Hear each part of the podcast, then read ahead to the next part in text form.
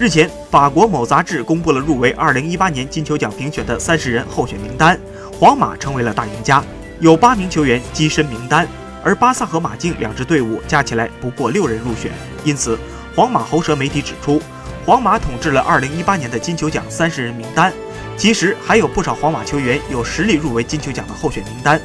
比如卡瓦哈尔、纳瓦斯和卡塞米罗等人，不过他们却成为了遗珠。相比之下，巴萨只有三人入选金球奖的名单，分别是梅西、苏亚雷斯和拉基蒂奇。